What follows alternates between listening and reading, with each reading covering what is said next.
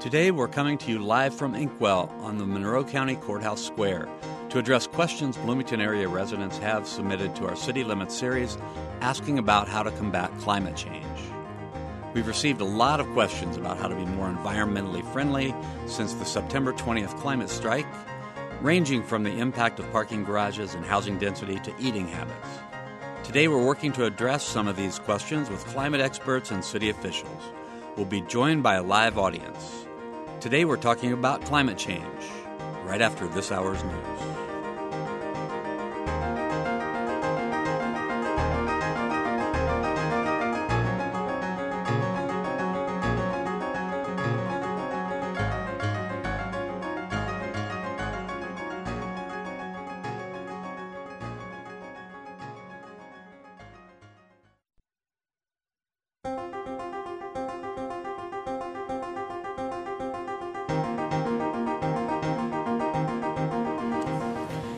The Inkwell on the Monroe County Courthouse Square, welcome to Noon Edition. I'm your host, Bob Zaltsberg from WFIU WTIU News, along with co host, WFIU WTIU News Bureau Chief Sara Wittmeyer. Today we're tackling some of the city limits questions people have sent in on climate change. City limits is where Bloomington area residents can send us questions and we work to answer them. People have sent in a lot of questions about climate change lately which we'll talk about today with our guests. Plus, if you have questions, those of you who are here in the live studio or the live audience, we're not in the studio, uh, you can fill out your cards and then give them to one of the people who's raising their hands around the room. I think Becky's back there and a couple of other people, and they'll bring them to the front so we can uh, try to get your questions answered too. So we have four guests here that are joining us to help answer these questions. Uh, Alex Crowley is director the City of Bloomington Economic and Sustainable Development Department. Janet McCabe is on the other end. She's the director of the Environmental Resilience Institute. Andrew Predmore is right here. He's the director of sustainability at Indiana University. And Matt Flaherty is Bloomington City Council at large starting in 2020. He ran on a platform that was uh, very, ba- very much based on uh, climate change. If you do want to give us a call, or you can't give us a call today, but if you want to send us a question on Twitter, it's at Noon Edition. You can also send us questions for the show at news at indianapublicmedia.org. So thanks. I thought we would start just by having you explain a little bit more about your role in this issue. So, Alex Crowley, I want to start with you. As director of Bloomington Economic and Sustainable Development, uh, what you know, what's your what are your goals for climate change and for addressing this issue? Yeah, well, thanks, Bob. Uh, so, Alex Crowley, I'm with the City of Bloomington, um, and uh, the Department of Economic and Sustainable Development has really uh, uh, three major areas of focus, one of which is sustainability. We also look at economic vitality, and we look at arts and culture, all of which is sort of the quality of life that we look that we all enjoy at Bloomington. Um, our uh, department and uh, the city as a whole is coordinating on issues of, of climate, climate change, mitigation, and adaptation. Um, and we uh, developed a sustainability action plan in 2018, which is a five year plan that lays out um, what kinds of actions we felt at the time, with a lot of community input, we would want to pursue. An evolving document as time goes on. Obviously, we have new information coming in all the time. And so our plan really is to is to focus in on actions, look at, at uh, short-term actions that we can take, longer-term planning, and um, and then and then also look at the vulnerabilities that we have. Uh, so we're about to undertake uh, a climate vulnerability assessment, um, which will which will help us to understand you know structural changes that we need to make over the long term in the city. Okay, I want to move down to uh, Andrew Predmore, Director of Sustainability for IU. So, what's your office do? Sure. Um, so again, yeah, I'm Andrew Predmore. I'm the University Director of Sustainability at IU. Um, our work is, is sort of split in, in between two main categories. So uh, on the one hand, we do a lot of um, co-curricular training for students in sustainability. So we're really trying to um, help develop uh, leaders in sustainability. So we give them hands-on learning experiences. So we do some undergraduate research with them. Um, we have an internship program, so we're really plugging our students into the operational work that we're doing. And then we have a program where we send students across the state to work in business, nonprofit, and municipalities and sustainability. So that's kind of a bit, you know, that's probably about 25, 30% of the work of Sustain IU, the Office of Sustainability at IU, is that co curricular kind of leadership development among our students. And then the other part is, is the stuff that I gather a lot of these folks are, are really uh, interested in, which is um, sustainable operations of the university. Um, so when it comes to that, we ha- we're active when it comes to energy in the built environment, environmental quality and land use, uh, waste issues are something that we're very focused on right now, um, sustainable foods as well as transportation. So we work across all those areas, and we're really trying to infuse sustainability or sustainability thinking into decision making across all those areas. So those, in a nutshell, that's that's what we do. All right, Matt, I'm going to skip you for just a second. I want to go to uh, to Janet McCabe, director of Environmental Resilience Institute. Uh, so the, the Institute's part of one of the grand challenges. Right, it's exactly right. It's called the Prepared for Environmental Change Grand Challenge, and it was uh, um, announced by President McRobbie as part of the lead up to the bicentennial, recognizing that environmental changes and climate change is having an effect on Indiana, um, affecting our communities and, and people who live here and that the university, with its wealth of expertise and resources, kind of had an obligation to give back to the state and help Indiana become more resilient in the face of environmental change. So, so that included the, the establishment of the Res- Environmental Resilience Institute, which is a place that brings together people from across the university as well as people on the outside to partner on research and implementation and projects that relate to making Indiana more resilient. So that's not just Bloomington, it's the entire state. And because it's IU, we actually have the ability to influence national, regional, and national policy as well. Okay. So, Matt Flaherty, I, I wanted the other three to speak first because they've been involved in roles uh, with the university, with the city. You were elected to the city council on a platform that uh, said really climate change is, is urgent and we need to be moving faster. And I want you to talk a little bit about, you know, what where you think the city needs to go, where you think we all need to go. Sure. Uh, just briefly, by way of background, uh, I'm a recovering attorney uh, who decided to go back to school at our O'Neill School to work on energy and climate policy issues uh, because I really wanted to have uh, an impact in the in the public sphere in that way. Um, and I decided to run for council about a year ago and was uh, lucky enough to get elected through a lot of hard work and a lot of talks with folks all over the community. And yeah, climate action and resilience was one of the pillars of my campaign. Uh, I think people don't often think of it as a local issue, but our transportation systems, the built environment, our buildings, our energy use, those are all local uh, things that we can impact locally. So we actually have a huge role to play, and that's the nature of collective action on climate globally. Is everybody has to play their part, and that includes Bloomington. I, I do think we can do better.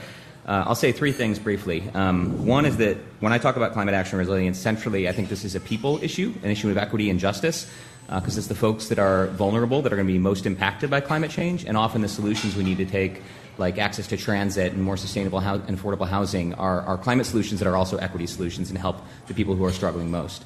Uh, second is I think we need to focus on systems level changes. Um, there's been a lot of talk about personal responsibility and behavior, and while that does matter and people should look at their personal choices and try to improve, the reality at the end of the day is we need systems level change and we need to change um, the incentives and, and the way we structure our transportation systems, for instance, our built environment to actually achieve those systems changes. So I want to think about that. And third, I think it's government's role uh, to affect that systems change. We have a lot of policy tools at our hand. While our emissions levels are small for government operations, we can influence a lot with our policy choices, the carrots and sticks we, we put out there for people to uh, affect behavioral change and, and, what we incentivize and what we disincentivize. So I'll leave it at that for now. Okay. Thanks.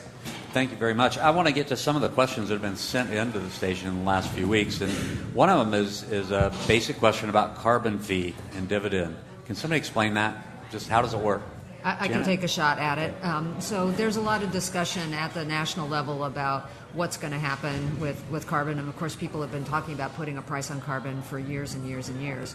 Um, basically, the way these systems work is that um, the notion is that using coal, using fossil based fuels, um, has uh, external impacts. Um, impacts on public health, on our communities that are um, not internalized to the company that's digging the coal out of the ground or using it. Um, those are called externalities.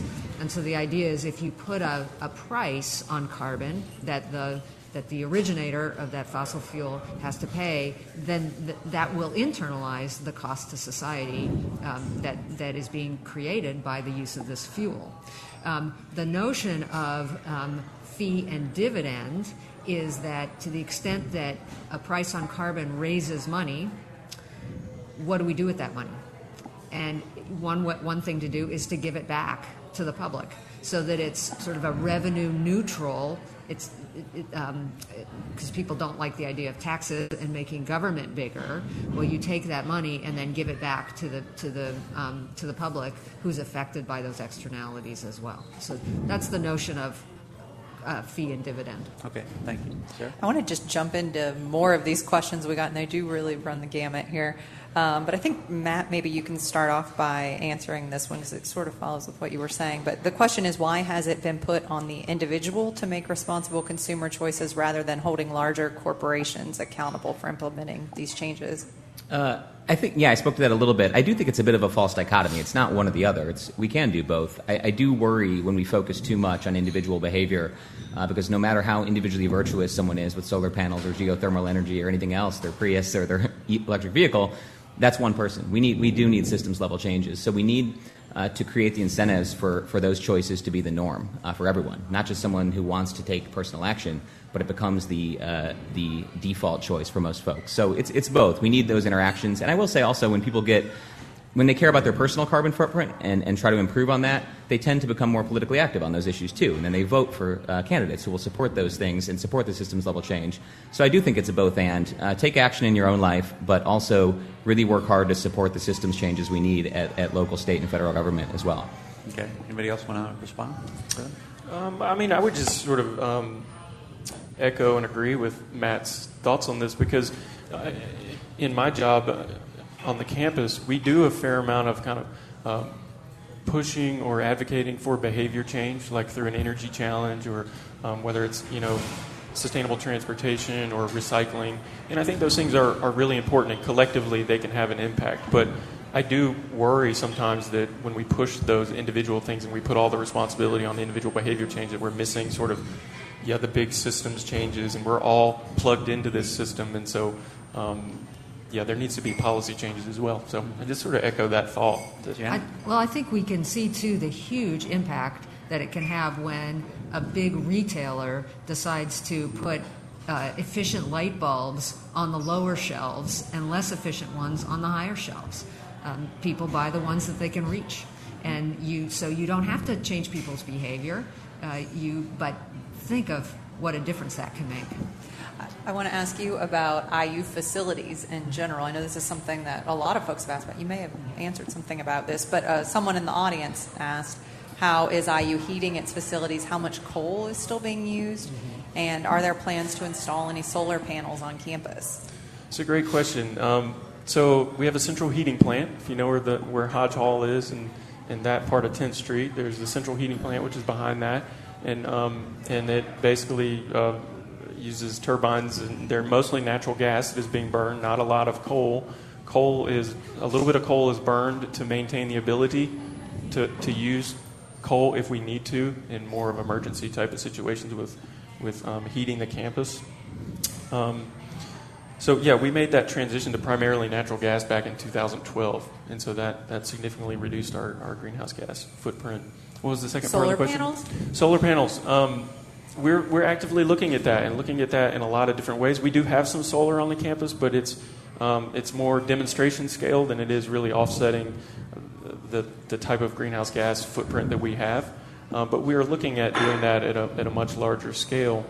Um, I will say that uh, we have a lot of older building stock, and so there's a lot of really quick return on investment types of things that can still be done across campus that lower our greenhouse gas footprint and save the university money. Things like LED lighting, you know, you do that and it, it pays off in a couple of years often.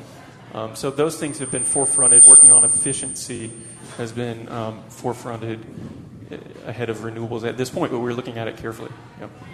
Um, I'm going to go to another question. This one would go to Alex. How about planting a garden on top of the new Fourth Street garage?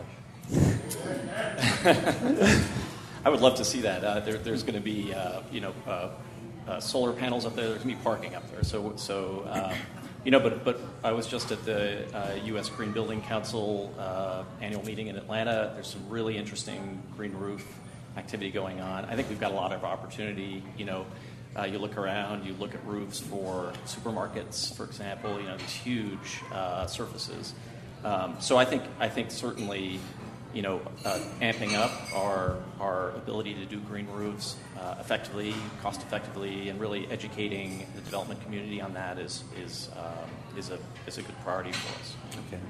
We had a handful of questions about transportation. I'm going to ask, uh, there's one from here in the audience and one that was on our list from uh, being emailed to us that I think uh, both Alex and Matt would probably take the lead on, but anybody's free to answer any question at any time.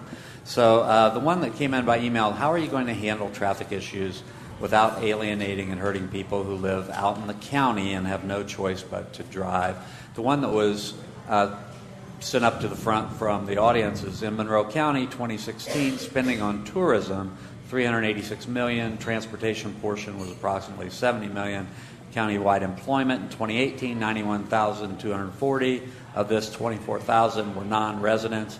How do we reduce transportation emissions without killing the economy? So. Well, I can start. Um, you know, we recognize there's a tremendous uh, workforce uh, coming in from out of town, um, and we really appreciate that. Our employees appreciate that. I think it's a uh, some people make a choice to do that. Uh, some people are, are priced out because of our, um, you know, our housing and, and, the cost of housing in Bloomington. So there are a variety of reasons uh, why people are commuting in and out. So we, we certainly count on that workforce and don't want to in any way um, overburden their ability to earn you know, uh, a wage here in Bloomington and contribute to the economy.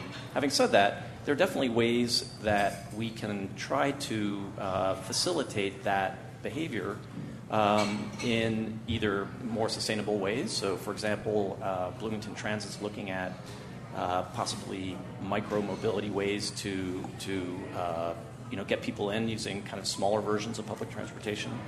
Um, but also, we're we're looking at um, you know are there are there park and rides? Are there are there ways to lessen the burden on and, and the congestion in the city um, and the requirement for parking and all of that that um, that uh, enhances Bloomington's experience while also uh, allowing these people to to continue to earn a livelihood in Bloomington.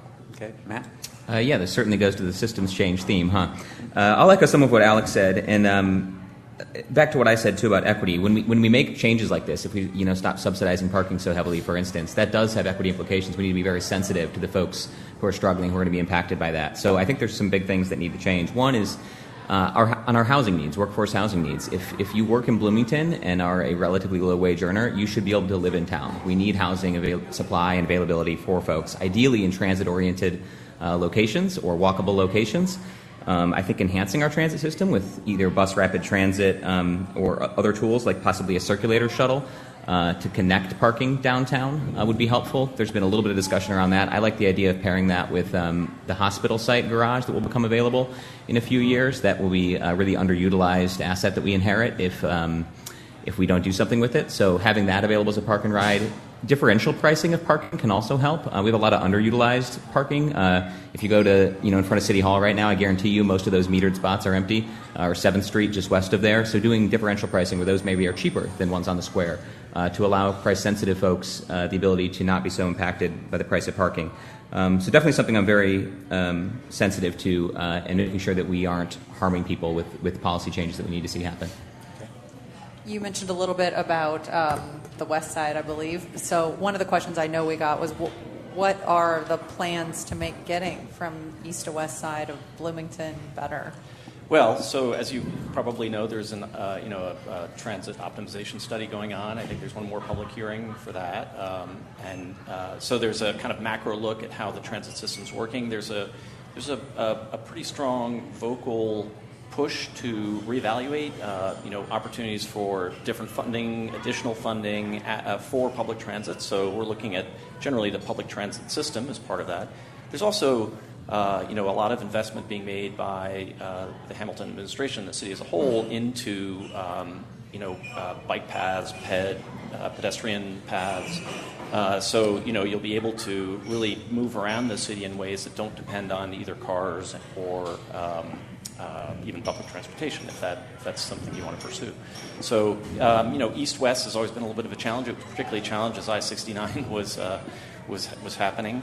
Um, but certainly, it's a great opportunity to look for ways to move people more efficiently and um, uh, sustainably between the two. What's the timeline on the transit study?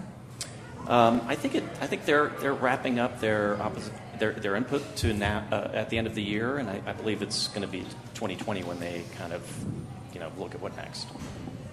So one question that came in and is about what other cities are doing, what other places are doing. So what are other cities doing who are providing leadership in addressing climate change that Bloomington hasn't done, either in the U.S. or, or in Europe, which may be leading the way? But Janet, you want to start? I can start, and I know uh, Matt will have some things to add here. So it, it's always instructive to look at what other places are doing. One of the things that we're trying to do at the Institute is to bring resources to Indiana communities that are relevant to them. So um, the mayor of Bloomington or Kokomo or Jasper or whatever um, is not going to do the kinds of things or be worried about the same kinds of things as the city of Miami, for example. Um, so we're trying to gather information about small and medium sized Midwestern cities in particular as, as things that are relevant to them. Um, but there are lots of examples um, all over the country. Um, one of the things that I wanted to mention while acknowledging how far ahead Bloomington is. Um, it's a really leading in the state and in the Midwest, I would say. So bravo, mm-hmm. um, keep keep at it. Um, I would love to see more in, engagement by the business community in the city. The city doesn't have to do everything, and the city can't do everything. And the, through its greenhouse gas inventory process, it's it's learned, and we have data that that show that most of the emissions don't come from city operations, which are the things that they can control. Um, and there, I think, are good examples of uh, cities that are engaging their business community or business communities that are self engaging for either um, carrot, stick or carrot types of programs um, to uh, be proactive in the business community. Okay. Uh, sure, I'll follow up with a few things. Um, and that's right that, that our emissions, you know, that the city operations generate is about 10% of total emissions community wide. Um, so we need to look at how we how we shift things in those that other 90%. And I think uh, transportation's one example I could point to. So we've had a, a goal for a while now becoming a, a platinum certified bike uh, friendly city, which requires 12% mode share for commuting. We're at about we've been stuck at about four or five percent for a while. So that's going to require infrastructure choices and, and a safer and more convenient bike system for people to, to buy into that. Of course, not everyone can bike, but some people can and would like to, but don't feel safe. Um, transit is another one. If we can actually increase investment in transit and uh, shift ridership there through things like bus rapid transit, which Indianapolis just got, um, and we have a greater population density than them, by the way. Um, those types of things can make big changes. I ran some quick numbers earlier today to kind of see if we could actually achieve that platinum bike share, get to 12% mode share, if we could double our transit ridership, say in the next five to 10 years, uh, that's 12,000 people who are no longer driving to work alone. That's 66,000 tons of carbon per year, and that'd be a 4% reduction in emissions, not from the city operations side, but from other areas. So that's we do need to look at the policy tools to shift away. And, and this question started about what other cities are doing. I'll point to the ones that are platinum bike cities right now Madison, Wisconsin, Fort Collins, Colorado, Boulder, Portland, and Davis, California. Uh, we can look to up the road to Indianapolis or other Midwest communities for, for folks that are enhancing their transit system. So if we can invest more in that and really start to shift that mode share in the transportation side, uh, that's one, one thing we can do. Um, Andrew, can you expand that to think about universities too? Are there leading universities that are, are really on the cutting edge of this? Sure. I mean, this is something that we think about all the time is, you know, how do we stack up in the Big Ten? How do we stack up with our peers? And um, we are rated as a gold university in the Association for the Advancement of Sustainability in Higher Education, the sustainability metric. So we're doing well in a lot of places, but particularly it helps to benchmark in areas where there's work to be done. And so uh, when it comes to renewable energy, one of the things that I've been working on is looking at our Big Ten peers and seeing, you know, what are they doing on renewable energy, and what, and, and more, and as important to that is, you know, what is the context in that state in terms of the regulatory environment? What allows them to to make some of the choices that they are that maybe we haven't been able to? So that is something that we do all the time. Um, but Indiana University in the Big Ten is doing quite well. Um, but there there are other universities that it's either it's either Colorado State or UC Boulder that is STARS platinum And the interesting thing about that is they don't even have an Office of Sustainability. So, as I mentioned earlier, sustainability is just infused throughout the university and throughout all of their decision making, and that's how they get there. So, it's an interesting model. Um, so, Okay. yeah. Well, I mean, I think I'd like to echo what other people have said. I think Bloomington very much fights above its weight class when it comes to um, sustainability. Um, but, you know, Bloomington also has a lot of peer cities that we constantly are looking at that we're trying to learn from. You know, some examples are Ann Arbor does a really interesting job with uh, the local food economy. They have, you know, kind of incubator farm land that has been purchased. Uh, so there are these great ideas out there. We just, um, you know, we, we are, are part of a variety of different groups that interconnect us with other cities in Indiana, with other cities uh, across the country, and we're constantly learning from them, uh, stealing ideas from them wherever possible. People are stealing ideas from us. Um, and so that, that constant interchange, I think, helps us to, to, to really improve ourselves. Quick follow up that's sort of a question slash comment, but what about making sure that Bloomington is a leader and is the one doing experimental things? It was a question we just got. Well, so, you know, Mayor Hamilton's um, uh, very much created a culture at City Hall of try things, don't be afraid to fail, try them out. If they work, expand them. So we have a ton of uh, small scale beta trials going on right now. I'll give you an example. We've, you know, taken a uh, Zipcar from, um, from the network and put it in Bryan Park, kind of a quiet little thing, because what we're trying to do is dip our toe into a much more significant system wide uh, car share um, you know, push. And um, we, you know, uh, put out bike share, and, and frankly, bike share, you know, uh, came out. Scooters arrived. Bike share wasn't able. That particular model was not able to survive, and so uh, that that went away. So there are things that work and there are things that don't. But if you don't try stuff um, and you don't try it in a very measurable way to understand what the real dynamics of what you're what you're trying to test and, and how is it measuring up to that, um, if you don't have those trials constantly going on, then I think you don't, you're not rolling out on the cutting edge.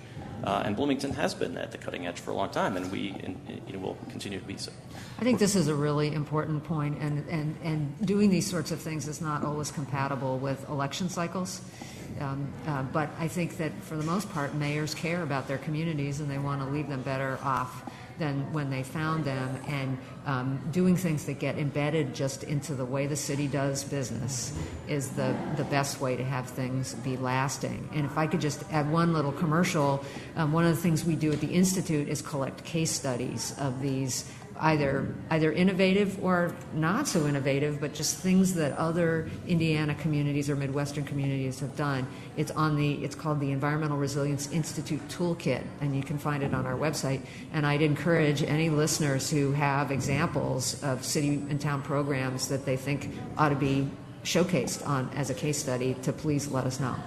You're listening to Noon Edition. We're coming to you live from the Inkwell today in downtown Bloomington. We're going to have to take a short break. We'll be back in about 60 seconds.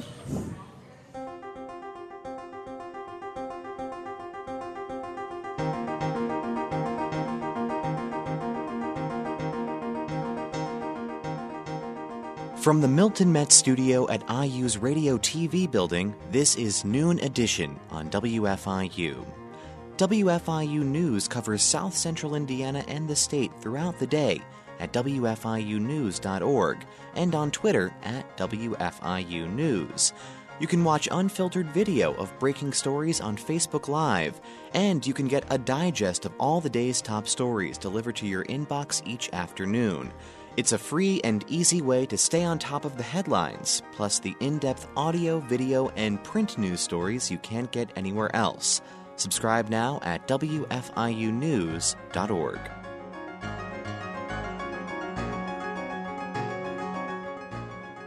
Possibly looking at you know part time work. Welcome back to uh, Noon Edition.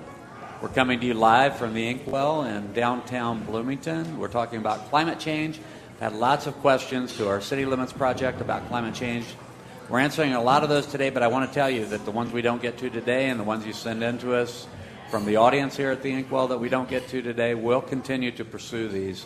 Uh, we're not. We're going to stop this project. We'll continue to pursue these through uh, 20, the rest of 2019, and through 2020. So, thank you all for being here. Our guests today are Alex Crowley, the director of the City of Bloomington Economic and Sustainable Development Department, Janet McCabe, Director of the Environmental Resilience Institute, Andrew Predmore, Director of Sustainability for Indiana University, and Matt Flaherty, who will be a City Council member starting January 1st, representing uh, in the City of Bloomington, an at large City Council member.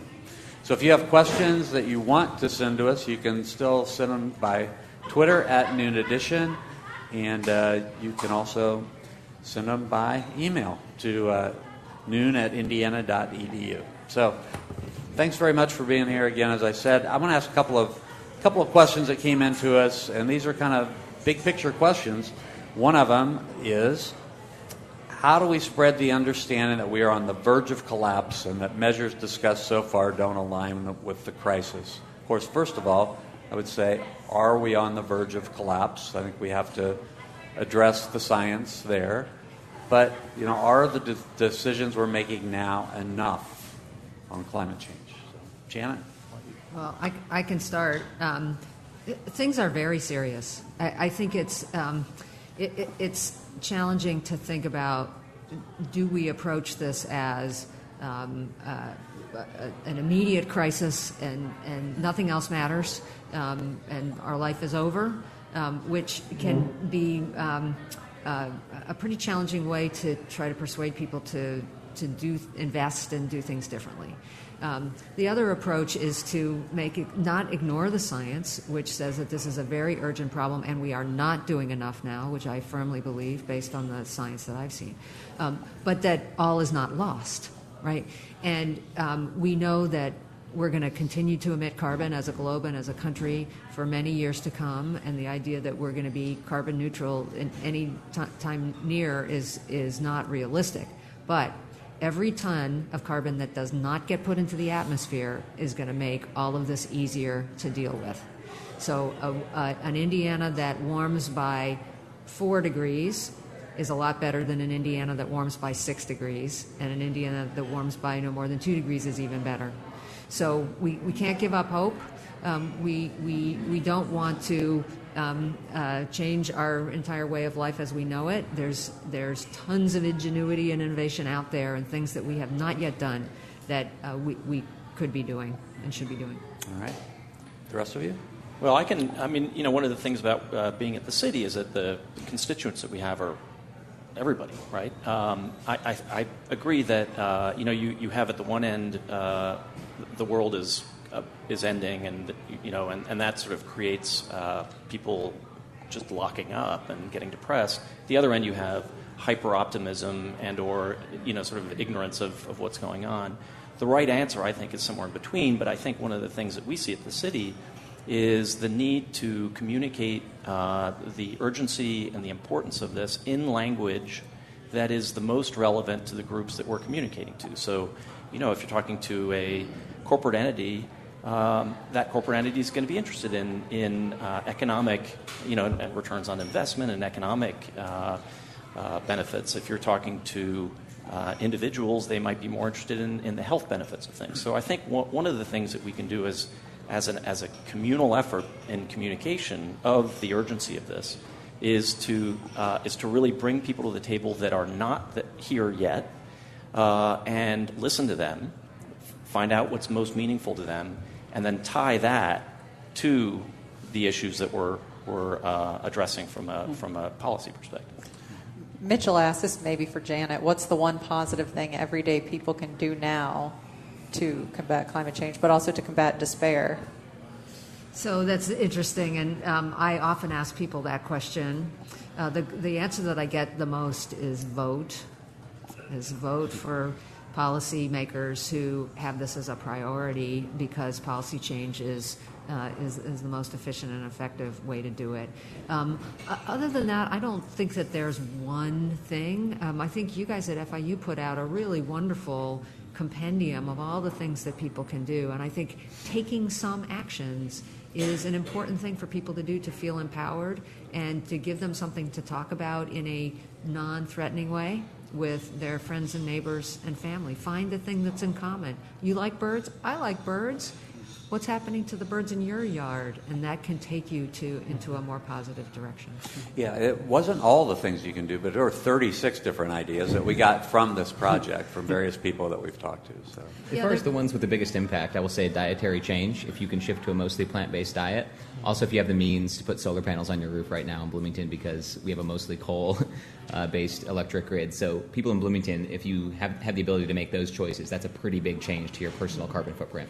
We, we, use a, a book called Drawdown that sort of has sort of globally what are the best strategies for addressing climate change and sort of following up on your comment. One of, one of the big, I think number four on the list is, is food waste. Right, so we're focused on waste on the campus and recognize that sometimes the things that you think are most impactful are not. It, it really pays to look at, at some of the research on that. The one other thing I'd add about sort of communication, I think your your bird example is like this: is you know we, we need to talk about what climate change is going to do right here in Monroe County. What's it? How's it going to impact the the IU campus? And that's what gets attention around. Well, how do we need to respond to that? You know, so if you if you just talk about climate change as a global issue, it can be hard to get traction on the sorts of changes that we need. And there's a great um, there's great work called the Indiana Climate Change Impact Assessment, which anybody can look at, which really tells you what's going to go on in your county um, by 2050. So I encourage you to look at that. Let's go back to solar for just a minute. We had a couple more questions about that. One of them is what would be the impact of requiring that each new roof in the community had to have solar wind energy gathering capacity? And I guess that, again, that would be a maybe for Alex and also what about what if the university decided to take on this kind of a this kind of a role or this kind of a project? Would you say requiring It said requiring uh, each new roof in the community to have solar wind energy gathering capacity. So each new roof. So Each new roof. anytime something is built, that well, so um, you know certainly that would help accelerate an already strong solar deployment. Um, you, may know this uh, that we have, I think, Monroe County is like three percent of the population of Indiana, and we've got uh, about 10% of the solar deployment uh, in terms of interconnections. Um, so, so we're, we're pretty strong on that, but, but certainly we want to see that uh, go even further. Um, and, um, you know, it will add uh, cost, right? So, so that, that's something that we have to pay t- attention to. So if, if, if housing is being built, let's say it's a housing uh, project, and uh, then that cost will likely be passed along to, uh, to either tenants or purchasers of the housing. Um, so there's a little tension there with uh, um, you know two goals that we have in the city, which is one inc- increasing the renewable energy um, uh, footprint, while on the other hand trying to manage the uh, affordable housing uh, challenge that we have here. Um, so anyway, those those are the kinds of balancing acts that we're constantly looking at to to um, to create policy. Any discussion about that at the university? The university built. So, sort of, the question is sort of about new construction. Um, all of our new buil- new buildings have to be LEED Gold certified, so that's a pretty high standard for um, a green building and construction. So, that doesn't necessarily require solar on that rooftop, but it requires that that's a really efficient building, and so that's something that IU has been um, really a leader on. You know, we ha- we have the second most LEED buildings in the Big Ten, so we've done very well with that. Um, but back to the, the solar question, I this is my opinion. I think the numbers bear this out. That um, I think our best opportunity for renewable energy on campus will be through through offsite large scale solar, and not necessarily on our rooftops on the Bloomington campus. And Another quick, look at that. quick follow up on, on solar. How do we incentivize solar for rental properties? Well, Matt? I'll follow up briefly uh, from the previous question speak to this one as well, um, which is that from a regulatory perspective, we're often limited here in Indiana, and I sort of doubt that we could actually require solar energy on new roofs uh, as part of our zoning code. We could do an incentives program maybe, but probably not a requirement. Um, what I'd like to see instead is is a shift towards uh, financial products that that open access to solar for, for more folks um, in a more equitable way. So zero percent or very low interest loans and a program to help guide people through that, either through our new CDFI. Um, C- CDFI friendly Bloomington organization or, or IU Credit Union or somebody else to, to work on a green loan. Uh, as far as how to incentivize that for rental properties, that'll be difficult too. But it's something we should look at what other communities are doing um, and work with local rental co- companies to see if we can do that and have them. Of course, with, with a rental property, the thing you're addressing is the split incentive problem. Uh, landlords don't have, have an incentive to put solar on the roof if um, the tenants are the ones who are going to benefit from it. So figuring out how to address that and, and, how other communities are addressing that is a good step forward. Define CDFI for our. Oh yeah, um, community development financial institution. Um, it's it's uh, we're the first CDFI friendly place. Uh, in, in the country, is that right, Alex? yeah, it was actually we, we invented the model. So Bloomington is you know is the first city, and it's really a, a, credit to Mayor Hamilton, who who has a lot of CDFI experience. Basically, these are institutions that, that are mission driven, that are making financial investments in communities, and uh, the mayor uh, really pushed us, everybody, to figure out uh, how do we get more CDFI um, activity in Bloomington. And we looked at standing up our own, which is what a lot of cities do. But CDFI friendly Bloomington is basically think of it as a harbor master role between what the community needs in terms of either small business investments, uh, community facilities, or housing, and connecting those opportunities with uh, uh, CDFIs that are out in the country uh, that are looking for investments beyond their own footprints. And so it's a really efficient way, and, and, and we are literally on the cutting edge. We invented this, and then it was picked up by Mayor Pete in South Bend, by the way. Um, but, but this is something that, that was originated in Bloomington that is, in fact, now starting to take off uh, nationwide. So it's a good example. You were talking about innovating earlier on. Uh, this is a classic example of, of um, Mayor Hamilton really basically saying, we got to try it out and see if it works. We've gotten a number of questions uh, for Andrew, questions dealing with the university. So I'll just go through a couple of them here quickly. Um, a question we got from at least two people is Indiana University or the city of Bloomington fossil free in its investments and within that endowments, retirement funds? Mm, the answer is no at IU. Um, I mean, that's certainly been a, a, something that students have taken up, and there's a lot of active active student groups in that area. But it's it's not really at this point a, a part of my job to work on that particular issue. Um, another one. When will IU convert from natural gas to renewables? Well, you you have the um, good sized capital asset in the central heating plant that is sitting there on campus that is currently heating the campus or is responsible for heating the campus. So I wouldn't expect complete move towards renewables to happen particularly quickly, but we do have greenhouse gas reduction goals um, that we're striving for, and one of those is 80% reduction by 2050. And we have an integrated energy master plan that's going to help us achieve those goals. Does the university have an inventory like the city just released, the greenhouse oh, yeah. gas inventory? Yeah, we do that every year. You can see um, anybody can look at our STARS report. Again, that's the Association for the Advancement of Sustainability in Higher Education. You can see how Indiana University is performing across a whole suite of um, pieces of sustainability, right? How we're doing with food, how we're doing on energy, and part of that is a greenhouse gas inventory. Jana, I want to follow up with you about this idea of um, investments in fossil fuel companies.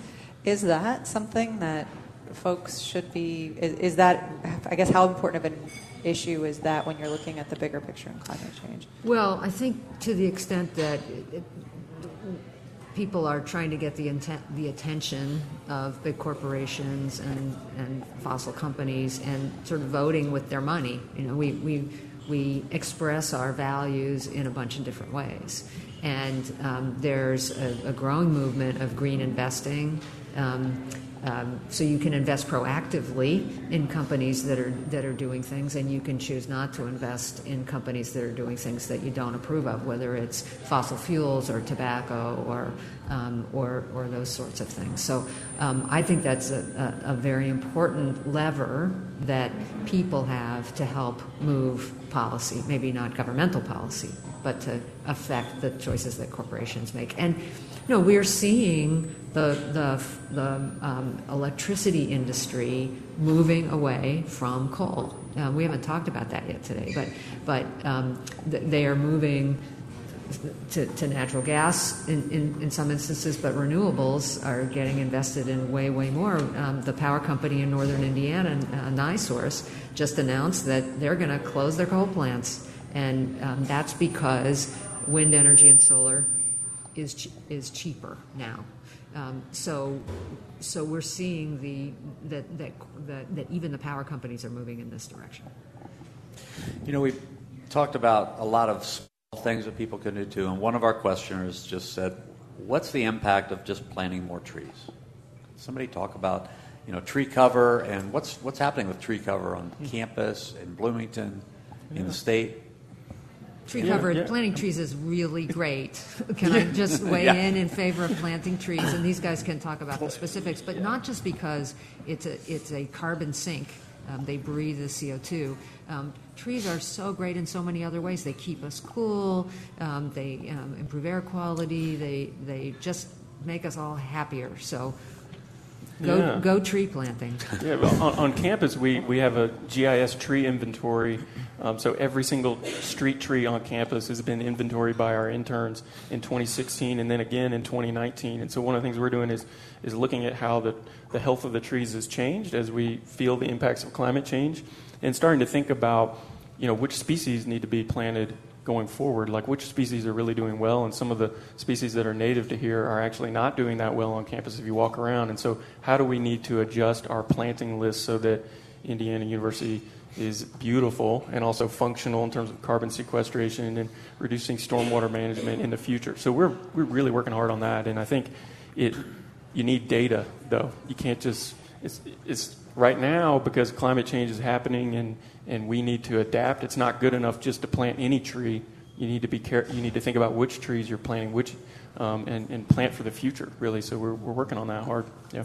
And the city just, uh, you know, finished up a, a study of. So in the in the case of the city, you've got public trees, and then you have private trees, and, and together that's the entirety of the of the canopy. So, speaking of data, you know, looking at what where how both of those have been advanced or not over the past period. So, for example, I'm going to get this hopefully right. Uh, uh, in the last 12 years, the pu- number of public trees, which are the ones that are you know public property that the city manages, has increased. I think 56 percent. So we've sort of uh, significantly increased tho- that uh, count. Um, but there's plenty of opportunity for additional uh, planting you know, both in public spaces and private. So in Switchyard Park, literally just just opened the other day. A lot of tree planting going on, um, and so those are great opportunities for the city to make investments and at direct investments in, in increasing the canopy. But there are also a lot of private uh, ways to do it, and so education and incentivizing that kind of activity um, with uh, um, you know different programs that we could do is going to be helpful for us to to really increase the canopy as much as we can. If I could just add, there are researchers as part of the Grand Challenge um, helping to develop inventories of, of tree cover, especially in Bloomington and Indianapolis. The report that Andrew mentioned, that Indiana Climate Change Impacts Assessment, has a whole chapter on forestry resources, and it and it says which are the species of trees that are going to do better and worse in a in, in a future climate. There are also organizations like I live in Indianapolis, Keep Indianapolis Beautiful, that does community tree planting um, activities, which have the, the other positive benefit of getting kids out, um, working in teams, planting trees in people's neighborhoods, their own neighborhoods. So um, many good aspects to this. Good. So we have about five minutes to go, and I, this is kind of, this is another one of those kind of big questions. So I want all four of you to have the opportunity to answer it as completely as you can. But how can we build the political will to build a zero carbon city or something, or get to that at some point, knowing that this is a very serious problem, and really no such zero carbon city exists right now? How, how do we build that political will? Matt, you want to start? Sure. Uh, so I think you know Katharine Hayhoe came and spoke here, a sort of famous climate change communicator and, and uh, uh, atmospheric scientist. Um, and and her, her main point in her TED talks is that we all need to be talking about this. Uh, don't don't assume your neighbor thinks differently than you or, or is a climate change denier or anything like that. At this point, even in, in Indiana, uh, most Hoosiers are aware that climate change is happening and would like to see us do something about it. Uh, so talking to your neighbors is a good start to um, socially getting the awareness that we need to uh, vote for um, legislators at all levels of government, municipal, state, federal, that are going to really take action on this. And I'll, I'll use this to transition to another point, which is that the big thing that we really need to change here in Indiana and here in Bloomington is the, the energy mix we're getting from Duke Energy. We cannot possibly get anywhere close to net zero without Duke Energy committing to get there as well. They recently have committed to a 2050 net zero goal, but they say whether that's you know whether you want to believe them or not, that's one thing. But uh, they have on their their you know their they have on their website that um, and, and their announcement around this that uh, they're going to get there in different ways in different states, and their pathway to get there is going to depend on stakeholder engagement, customers. So we need to really we need to have strong goals and commitments ourselves. We need to be working regionally with our peers that are in Duke Energy's footprint and with institutions like IU to really put the pressure on them to help us meet our goals because we cannot get there without without pressure on them to, to much more rapidly transition to renewable, renewable energy. Alex? Look, uh, you know, government is us, right? It's not like some other thing. We are government, uh, and each of us is a citizen in, that works at City Hall, and everybody who um, you know is, is is in the community is is part of our, the, the communal government effort. So, you know, I, I think I think I would say the answer is that um, you know in terms of policy decisions. Um, certainly uh, upward pressure from the community uh, and, and guidance and voting, uh, that, that is critical in a democracy. Uh, downward pressure by policymakers from the top down into the systems that uh, Matt was talking about and, and really accelerating that. Uh, but again, you know, um, we cannot um, we cannot assume that um, someone else is going to take care of it. We all have to be involved in it, and we have to bring people in who can um, who can really help to advance this, whether it's corporations or individuals. So it's really a you know I hate to say this, but everybody has to be involved in it, and that's how we get the the kind of outcomes that we're going to want to see. Okay, Andrew. I mean, I, I think these folks have have answered the question. I mean, talking about it, I think innovation and demonstrating things that work, being willing to try things. Um, you know, getting sustainability or thinking about climate in um, sectors maybe that you, you wouldn't otherwise. So when I think about the university, like pr- procurement is a huge thing that sustainability needs to be a part of decision making in procurement. Um, but but the last thing I would add is, and this is just my personal thought, is that um, we need to start talking about how it, it will also take some sacrifice to get there to achieve some of these goals, and and everybody needs to I think start acknowledging that. Um, but yeah. About 45 seconds, Janet. Well, the only thing I would add that hasn't been said already, I think, it is is technological innovation. Not that we can um, invent our way out of this is- issue, but things like battery storage um, uh, are are going to be really helpful. People are going to feel more comfortable going to solar and wind if, if battery storage is more advanced, um, and and different kinds of distributed energy and um, electric vehicles. Electric vehicles need need to uh, get much more accessible to people and people feel more comfortable with them. Um, that's just a small piece, uh, and I would endorse all the things that my co-panelists here have said. We'll be digging into some of these questions a little bit deeper for follow-up stories and some of your other questions that you sent to us. I want to thank Alex Crowley, Janet McCabe, Andrew Predmore, and Matt Flaherty for being here with us today. Uh, for our co-hosts, for my co-hosts, Sara Wittmeyer, for producers Benta Boutier, Emma Atkinson, and Mark Chilla. For engineer Mike Pashkash, I'm Bob Zaltsberg. Thanks for coming today. You've been listening to Noon Edition.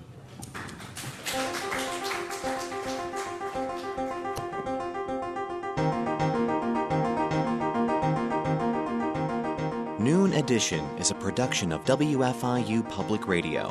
A podcast of this program and other WFIU programs is available at WFIU.org. Production support for Noon Edition comes from Smithville, fiber internet, streaming TV, home security, and automation in southern Indiana. More information at smithville.com. And from the Herald Times, featuring coverage of local news, entertainment, and sports, in print at heraldtimesonline.com and on your mobile device. And from the Bloomington Health Foundation, partnering with local organizations and citizens to invest in programs that address our community's health needs. Bloomington Health Foundation, improving health and well being takes a community. More at bloomhf.org.